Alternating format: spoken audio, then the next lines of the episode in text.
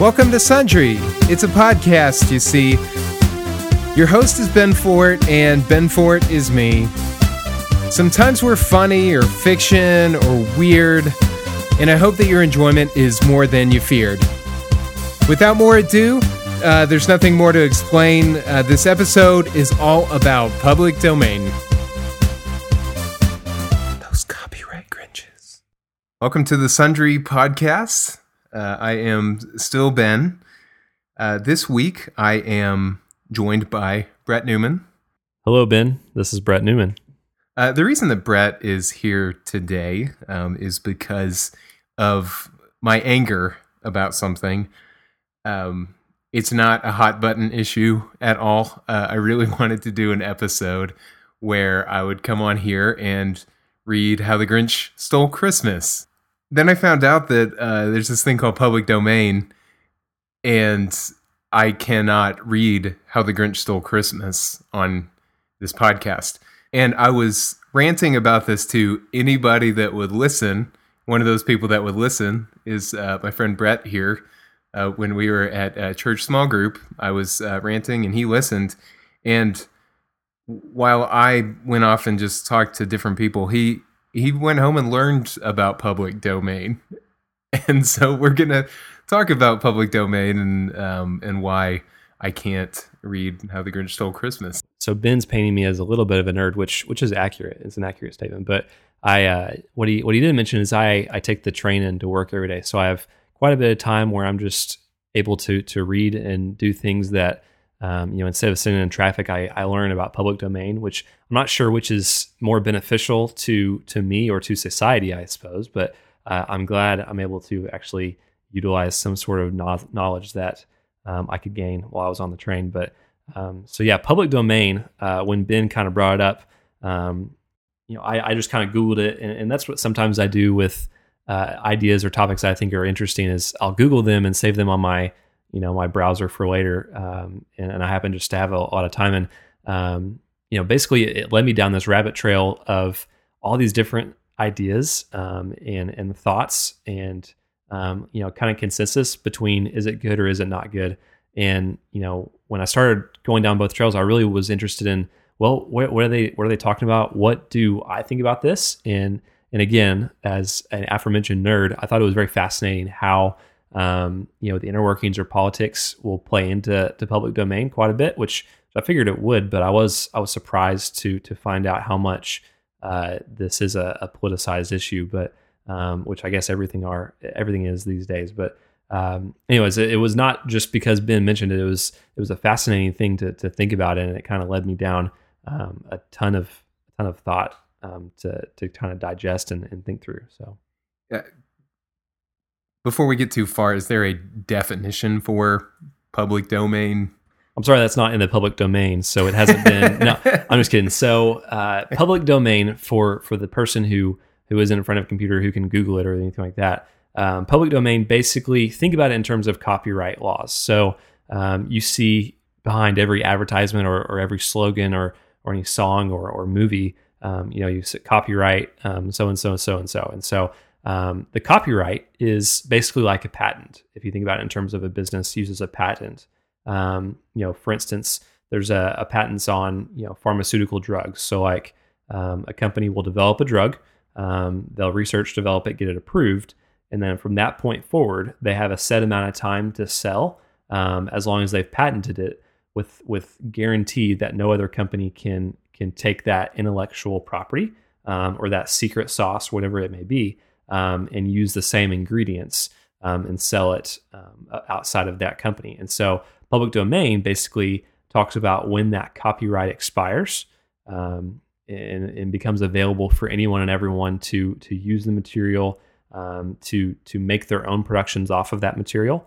Um, you know, and so it's that's basically the general idea of public domain is that um, some sort of of material that someone else developed um, and their basically license or their um, you know their hold on it has expired, and so everyone else you know really has the joy to to use it to the best of their ability to build on it.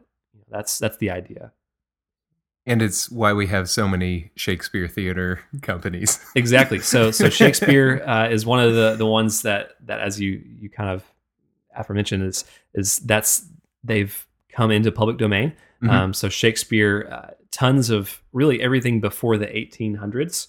Um, you know, really the 19th century is when public domain law started to kind of come into play in France and Britain. Now, the Romans had, you know, back, you know, 2000 years ago, the Romans had public domain um, concepts, but really it was more related to um, the sun and the air and light, you know, and, and water and that sort of thing. So it's that's public domain for all use for everyone who's a citizen. You know, they can use it.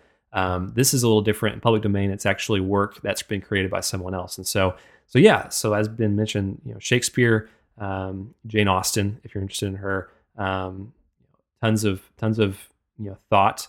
Uh, actually, government practices are, are under public domain, and so if the U- United States has some sort of um, way they do things that you know any other company and any other country can actually use those as well. So, so who gets to decide these rules? Right. So that's that's probably the first rabbit hole that that I, I went down is that um, a it's it's by country by country. So so every country has their own kind of copyright standards um, and public domain standards.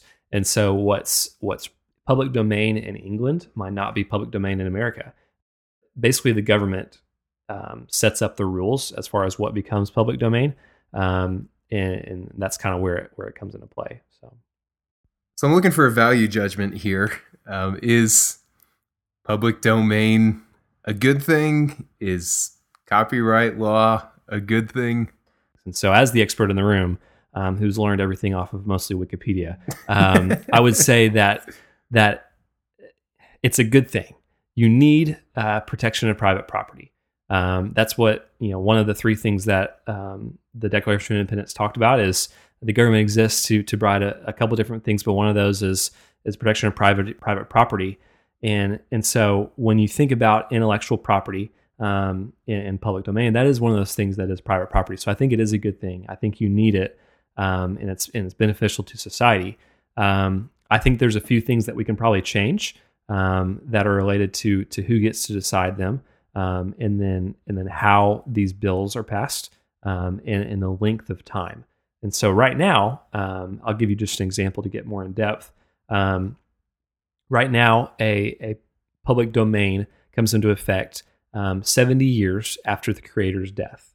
Mm-hmm. now, if it's a corporation, uh, it's actually extended to to 90 years, um, and in some cases, I think it's it's gone even to 120 years. And so, um, so in these two scenarios, basically, the corporations are when, whenever a person's dying, the corporation will come and buy the rights up, um, and so that way, they as a corporation can now at least get another 20 years out of it, longer than the individual is going to get.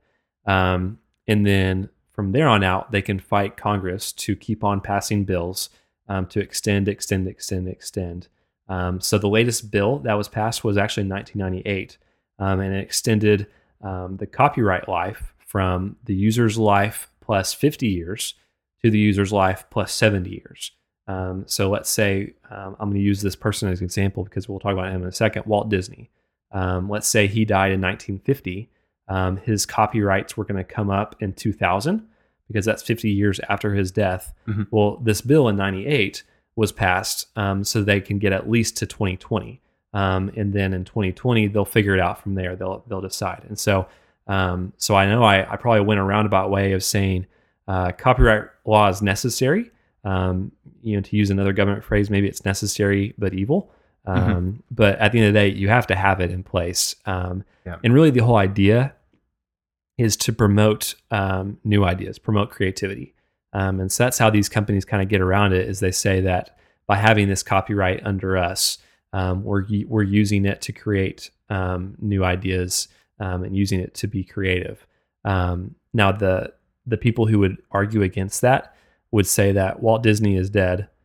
He's not adding any more creations because he's dead. And so it's like if we're if we pass this bill um, to protect him and he's no longer around, then maybe we should rethink this bill. Uh, maybe we should rethink that. And you could argue that creativity would be spurned from them no longer cashing off a of Bambi. Exactly. Um, and what's fascinating about this is Walt Disney, uh, Disney Corporation, is probably the worst when it comes to cashing in on public domain ideas. So uh, almost every movie that they produce is not an original idea. Um, it's coming from some sort of you know Grimm fairy tales, or, or uh, let's see, The Lion King came from Hamlet. Um, you know, and uh, Frozen, which made you know almost a billion dollars so far, um, is from a Hans Christian Andersen you know story about the Ice Queen.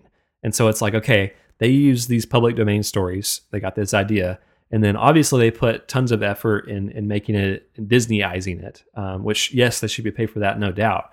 Um, and then but they're the worst when it comes to fighting and lobbying for these bills to extend copyrights, extend copyrights, extend copyrights. And so um, it's just really fascinating. So you can get into the weeds as far as um, who they give money to. Um, you know, one person somehow got twenty thousand dollars the next day after they voted to extend the copyrights from Disney. You know, the Disney PAC. Um, so I mean, you can you kind of go both ways. My beloved Disney creates awesome things, but um, you know, who are they hurting in the meantime, and and are they doing it um, ethically? But at the end of the day, you know, they're going to do what they're going to do, and and they're going to get around these things because they're a huge corporation, most likely. So, um, so anyways, yeah, that's that was fascinating to me. Is that how many movies that they made, you know, with, on building on someone else's ideas that were public domain. Are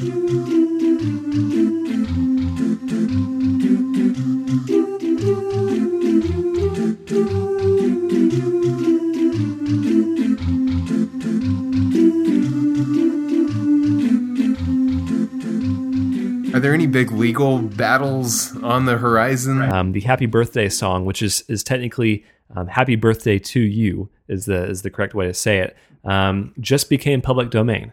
Huh. Um, so so back in 1988. Congratulations, Chili's. Oh, yes. So every every server in America uh, in the restaurants are now grimacing, knowing that they have to sing um, the real Happy Birthday song instead of some other you know made up one. Happy happy birthday.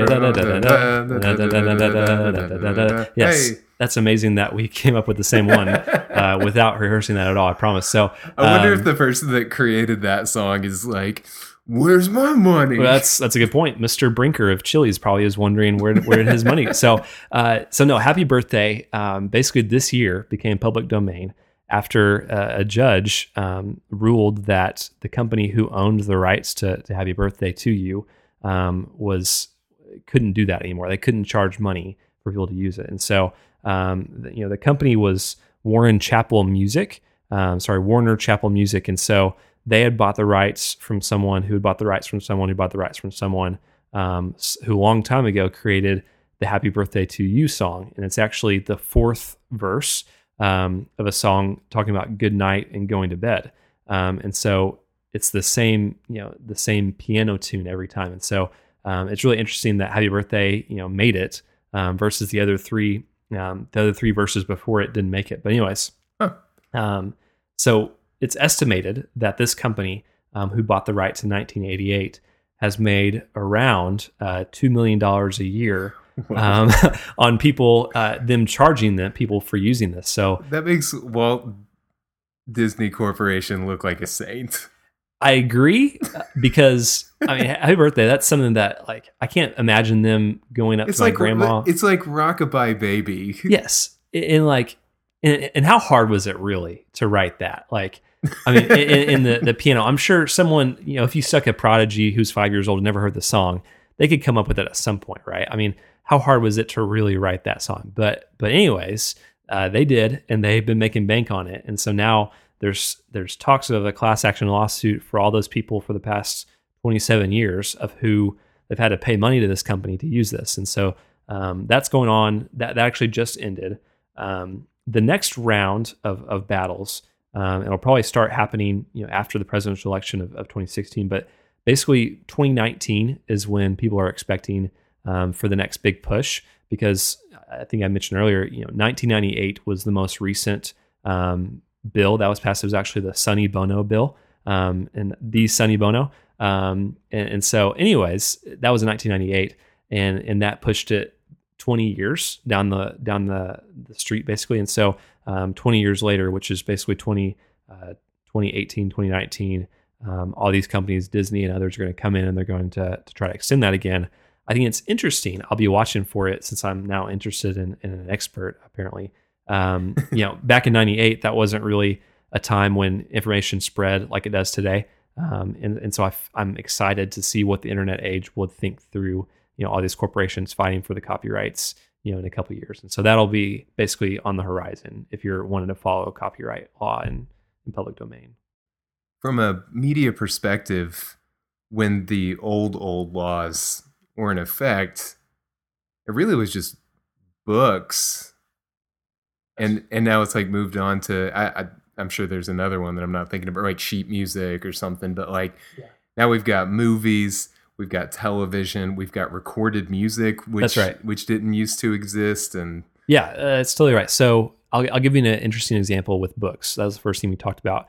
Um, so there was a recent study on Amazon, um, and it looked basically it was it was asking um, how many books were available to users or to to, to consumers um, who could buy them on Amazon um, and they compared books that were from the 1880s versus books that were from the 1980s. Um, and there are you can buy um, more books from the 1880s than the 1980s on Amazon.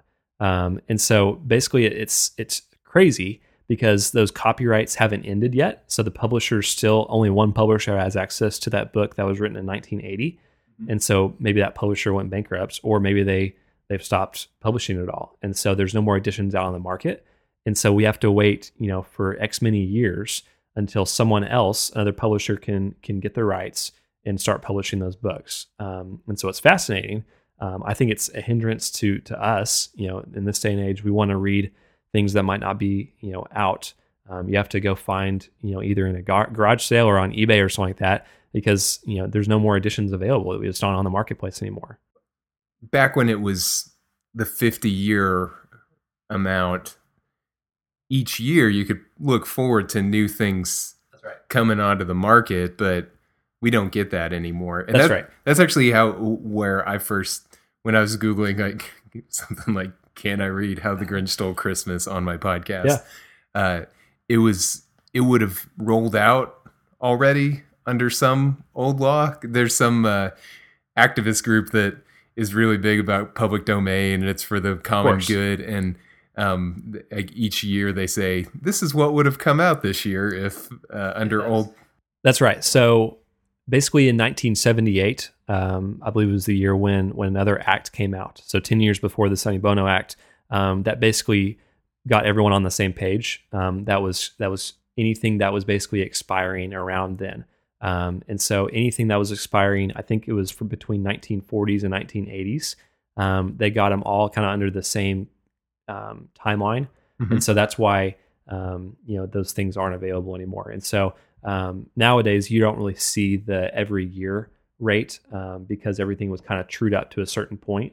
And then now all these corporations own the copyrights and they, they, every, every 20 years, whenever the, the final year is on the bill, um, they just keep on pushing it, pushing it, pushing it. So um, I'm sure there are still things that are coming out every year, um, but from my experience, at least, everything you know, there isn't um, that, that isn't the case for a lot of these things.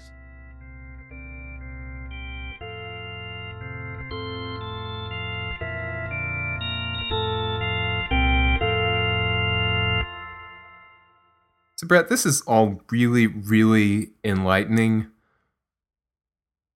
but I still can't read How the Grinch Stole yeah. Christmas on this podcast. There is no Christmas miracle here. You're right. But it starts off so good. Like every Who down in Whoville liked Christmas a lot, but the Grinch, who lived just north of Whoville, did not. The Grinch hated Christmas the whole Christmas season. Now please don't ask why. No one quite knows the reason. Well, it it could be because his head wasn't s- screwed on just right. Uh, it could be perhaps that his shoes were too tight. Yeah. But but I think the most likely reason of all may have been that his heart was two sizes too small. Yeah. Well, whatever the reason, his heart or his shoes, he stood there on Christmas Eve hating the Who's, staring down from his cave with a sour, grinchy frown or whatever. And uh, it's just it's such a good story, and I can't. We can't read it. It- It's too bad you can't really read all about the the warm lighted windows below in their town. Whoville. I know. For he knew every who down in Whoville beneath was busy now hanging a mistletoe wreath. And they're hanging their stockings. He, that's a horrible Grinch voice. I'd need to like snarl that with a sneer. Tomorrow is Christmas. It's practically here. Now I'm turning into Mr. Potter. It's unfortunate that the Grinch couldn't be here to talk it through. then maybe he could he could get around the public domain. But uh, Yeah, if he was talking about his own story, like growling with his Grinch fingers nervously drumming. right, he, he'd probably say, "I must find some way to stop Christmas from coming." For tomorrow, he knew all the Who girls and boys will wake bright and early. They'd rush for their toys. Oh, and, and then then then uh, and then uh, oh the oh the noise, The oh, the noise, noise, yeah. the noise, the noise. noise, noise. That is one thing he hated. He hated that the, noise. the noise, And the- noise, the, noise, Whoville's were noise. so so noisy too. yeah, they really were. It's such a good story, uh, but we can't But but can't the- do it. these kiddos were fascinated. The the Who's young and old would sit down at a feast hmm and they'd feast, and they'd feast. And they'd feast. they'd feast, feast, feast, feast, just like the noise. Oh, Constant man. feasting. Yeah, I, I really wanted to eat there because they would like feast on who pudding and rare who roast beast, which, by the way, was something the Grinch couldn't stand in the least. And then they do something he liked least of all. Uh huh. Every Who down in Whoville, the tall and the small, would stand close together with Christmas bells ringing. hmm They'd stand hand in hand, and the Who's would start singing. Yeah, they'd they'd sing, and They they'd sing. sing. and they They sing. sing, sing, sing. So I wonder if those songs were under public domain. That's a good question. We'll have Yeah. to investigate later. the Abu Doris or Right. whatever. That's kind of like Circle of Life, where everyone has their own version. That's true. but yeah, like the Grinch just couldn't take it. And the more the Grinch thought of this Who Christmas thing, the more he thought, I must stop this whole thing. Why, for 53 years, I've put up with it now, which actually is a really long time to have to put up That's true. with something. and, and I wonder what Grinch life cycles are. You know, Fifty-three years. You know, that's that's a pretty good timeline for a Grinch. Like, I wonder, is that doggy year or is that Grinch years? Um, I, I, I don't he's- know. He's hibernating a lot, so I'm But sure. but he hit his breaking point, and he said, he, "I must stop this Christmas from coming." Well, but then he got an idea, uh, and now it's an awful idea, yeah, but he got a wonderful, awful idea. yeah. And he said, I know just what to do. The Grinch laughed. Uh, He made a quick Santa Claus hat and a coat. He chuckled and clucked. What a great Grinchy trick. With this coat and this hat, I look just like St. Nick.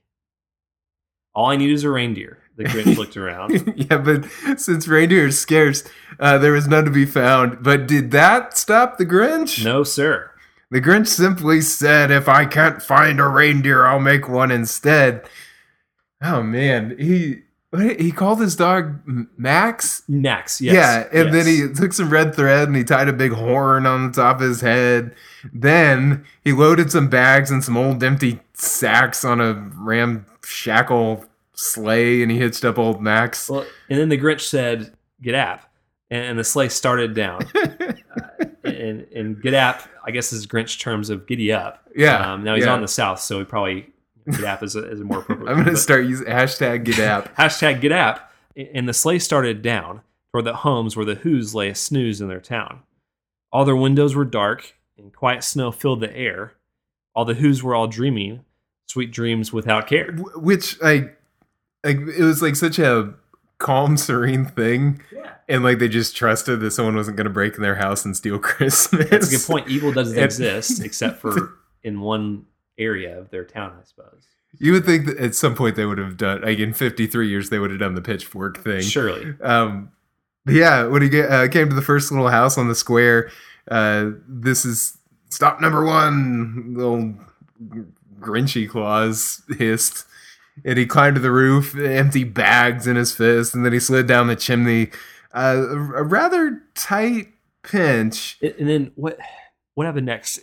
I think I think well, if Santa could do it, then so could the Grinch. Yeah, He got stuck only once for a moment or two. Yeah, Right. But then he stuck his head out of the fireplace flue, um, where the little Who stockings all hung in a row, nice in a row. Um, these stockings, he grinned and said to himself, are the first things to go. Man, then he slithered and slunk with a, with a smile, uh, most unpleasant, around the whole room, and he took every present, like pop guns and bicycles, Roller skates and uh, what did else see? Drums, checkerboards, Tricycles. popcorn, plums. and he stuffed them in bags. And the Grinch, uh, very nimbly, at least in the cartoon, stuffed all the bags one by one up the chimbley. And then he slunk to the ice box and he, he took the Who's feast. Dude, and it's enough to take stockings, okay? Yeah. And then, and then take all their toys. Yeah, he's stealing then food. stealing food. You know, maybe maybe the food is scarce in Whoville. Uh, I imagine not, though. he, took, he Um, took he took the Who pudding and he took the roast beast and he like cleaned out the ice box as quick as a flash. And he even took the last can of Who hash. No, not the Who hash. well, and then he, he stuffed all the food up the chimney with glee. And now, uh, grin the Grinch, I will stuff up the tree. Yeah, and he grabbed the tree and he starts to shove, and then he like hears a small sound like the coo of a dove, and he turns around fast and he sees a small who, little, uh, um, Cindy. I think it's. I think it's. I think it's Cindy Lou Who, Cin- That's it. and she's Lou Who. only like two.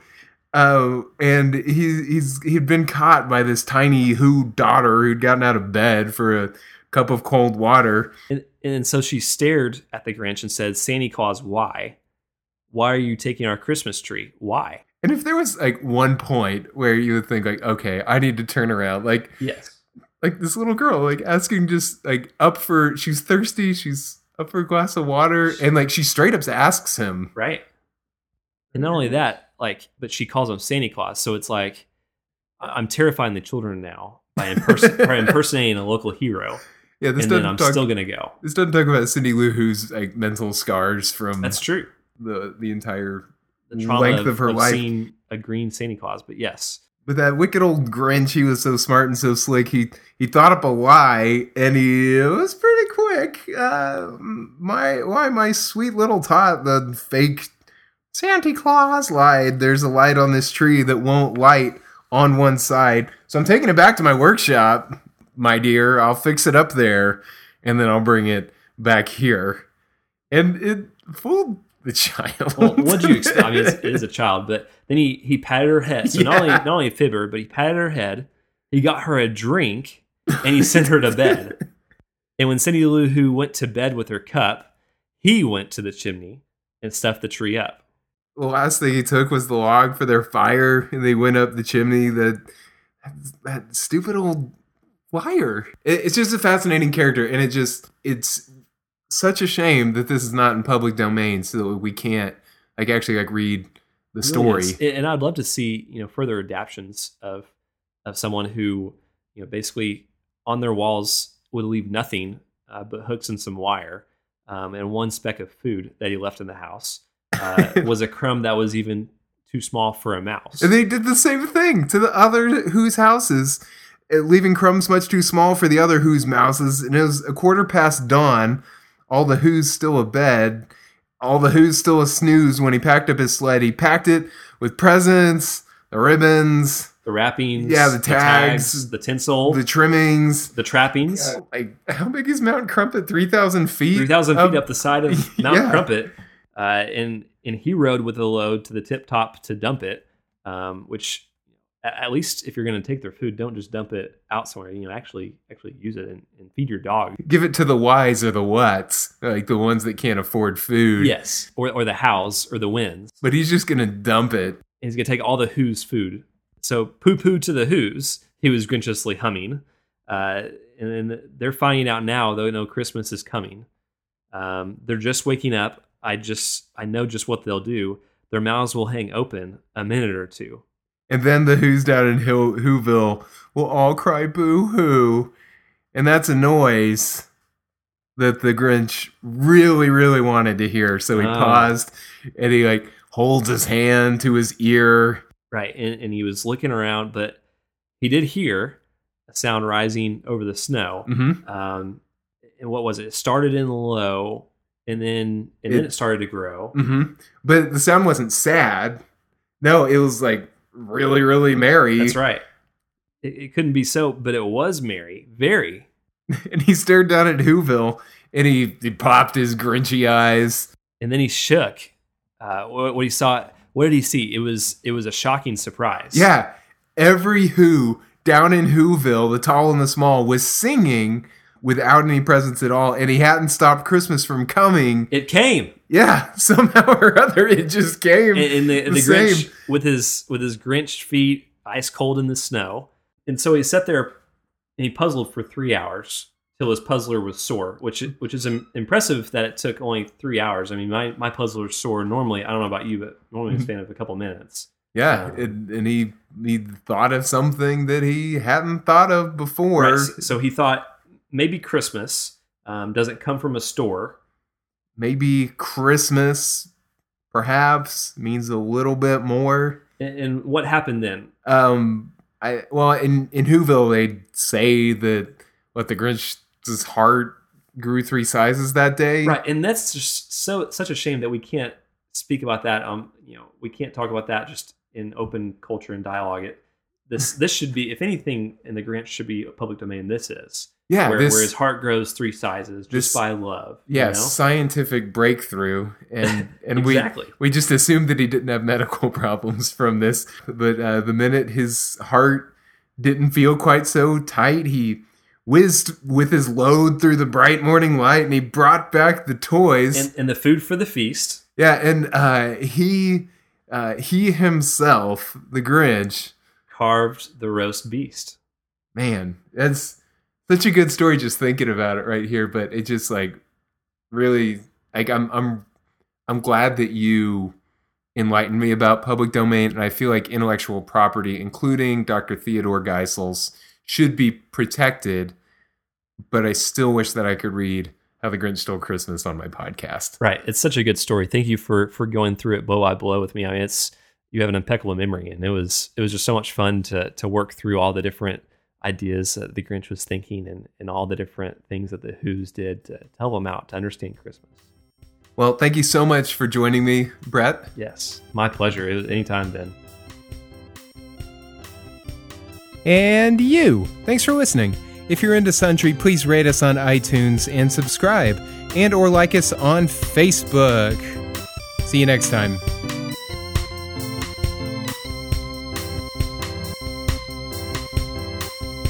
Yeah, well, I just um, want to say that this is copyright by, by Brett Newman and, and, and, Ben Ford if he wants to. But anyways, I just want to get that out there. So. Yeah, please do not share this or remix it or distribute it in any way. Correct. Without the express written consent of the league. Or we will sue you with our lawyers. That's right. And our dogs.